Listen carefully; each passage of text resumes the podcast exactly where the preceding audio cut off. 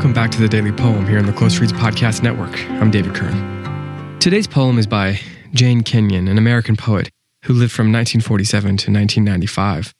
Kenyon is a is a beloved poet now, who was New Hampshire's poet laureate when she died in April of 1995 from leukemia. She was also um, Donald Hall's wife, Donald Hall being a, another beloved American poet.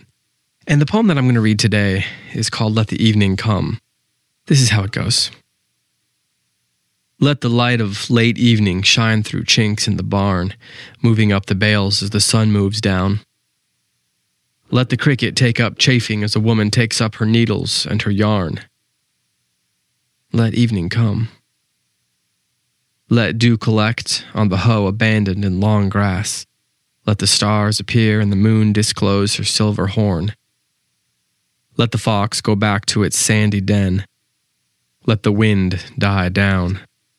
Let the shed go black inside. Let the evening come. Let evening come. To the bottle in the ditch, to the scoop in the oats, to air in the lung, let evening come. Let it come as it will, and don't be afraid. God does not leave us comfortless, so let evening come. Like many of Jen Kenyon's poems, this is one about nature, of course, and it follows in the long tradition of pastoral poems. What I love about this particular poem is, I mean, I love pastoral poems, but I don't want to focus on that today. I want to focus on some of the pacing and and the and the, the musicality of this poem. Those are terms that are overused and often just kind of left a little abstract. Probably even on this podcast too often, just simply because of the amount of time I have to comment on individual poems. But I love the way she builds to her turn in this poem. There's sort of a leisurely pace, you know, that sort of late afternoon pace, if you will. And every couple stanzas, we, we come to this, this line, let evening come, and the thought ends. So the first two stanzas, and then the, the second set of stanzas, and that same way. And that same pace is sort of just building and building and building. And she's not moving us terribly quickly along. In fact, she's slowing us down in some ways. She has end stops mid line. There is enjambment in two lines, followed by an end stop, you know, a period in the middle of a line.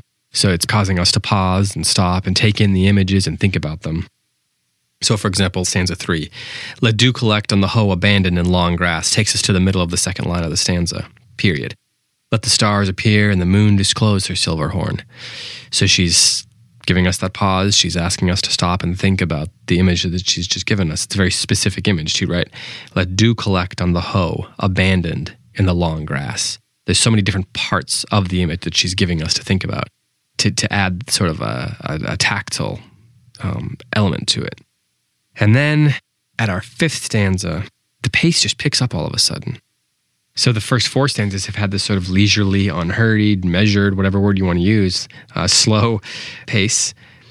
And then we get the second example, the second occurrence of let evening come, followed by a period. And thus our first four stanzas are over. And then we get this to the bottle in the ditch, to the scoop in the oats, to air in the lung, let evening come. So she switches her form up here. She buries the three images the bottle in the ditch, the scoop in the oats, the air in the lung into one sentence without periods, concluding in a single line with the words, let evening come. And that's where our turn is there. And the pace is all of a sudden quickened. So I imagine that to be sort of like a winter afternoon, for example, when very quickly the light begins to go. It seems like it's taking a while, it's taking a while, and then all of a sudden darkness or at least dusk comes on. And that's what I imagine of sort of a correlative for the, what she's doing formally there. And then she gets to reflect on that. Let it come as it will, and don't be afraid. In other words, let it come at the pace that it's going to come. You know, it's going to come quickly when it comes. Let it come as it will, and don't be afraid. Don't be afraid when the dark comes. God does not leave us comfortless. So let evening come. She doesn't necessarily tell us exactly what the comforts are. I mean, you can do some interpretive work and and perhaps go back to the images that she's presented us throughout the whole poem, um, or else you could just say this is a, a poem that is offering us some modicum of hope, and that the comforts are to each of us unique. Um, whatever it is, I think formally, I mean, this seems like a simple poem on the surface, but it's really lovely what she's doing formally there. Uh, but one more time, here is Jane Kenyon's Let Evening Come. Let the light of late afternoon shine through chinks in the barn, moving up the bales as the sun moves down. Let the cricket take up chafing as a woman takes up her needles and her yarn.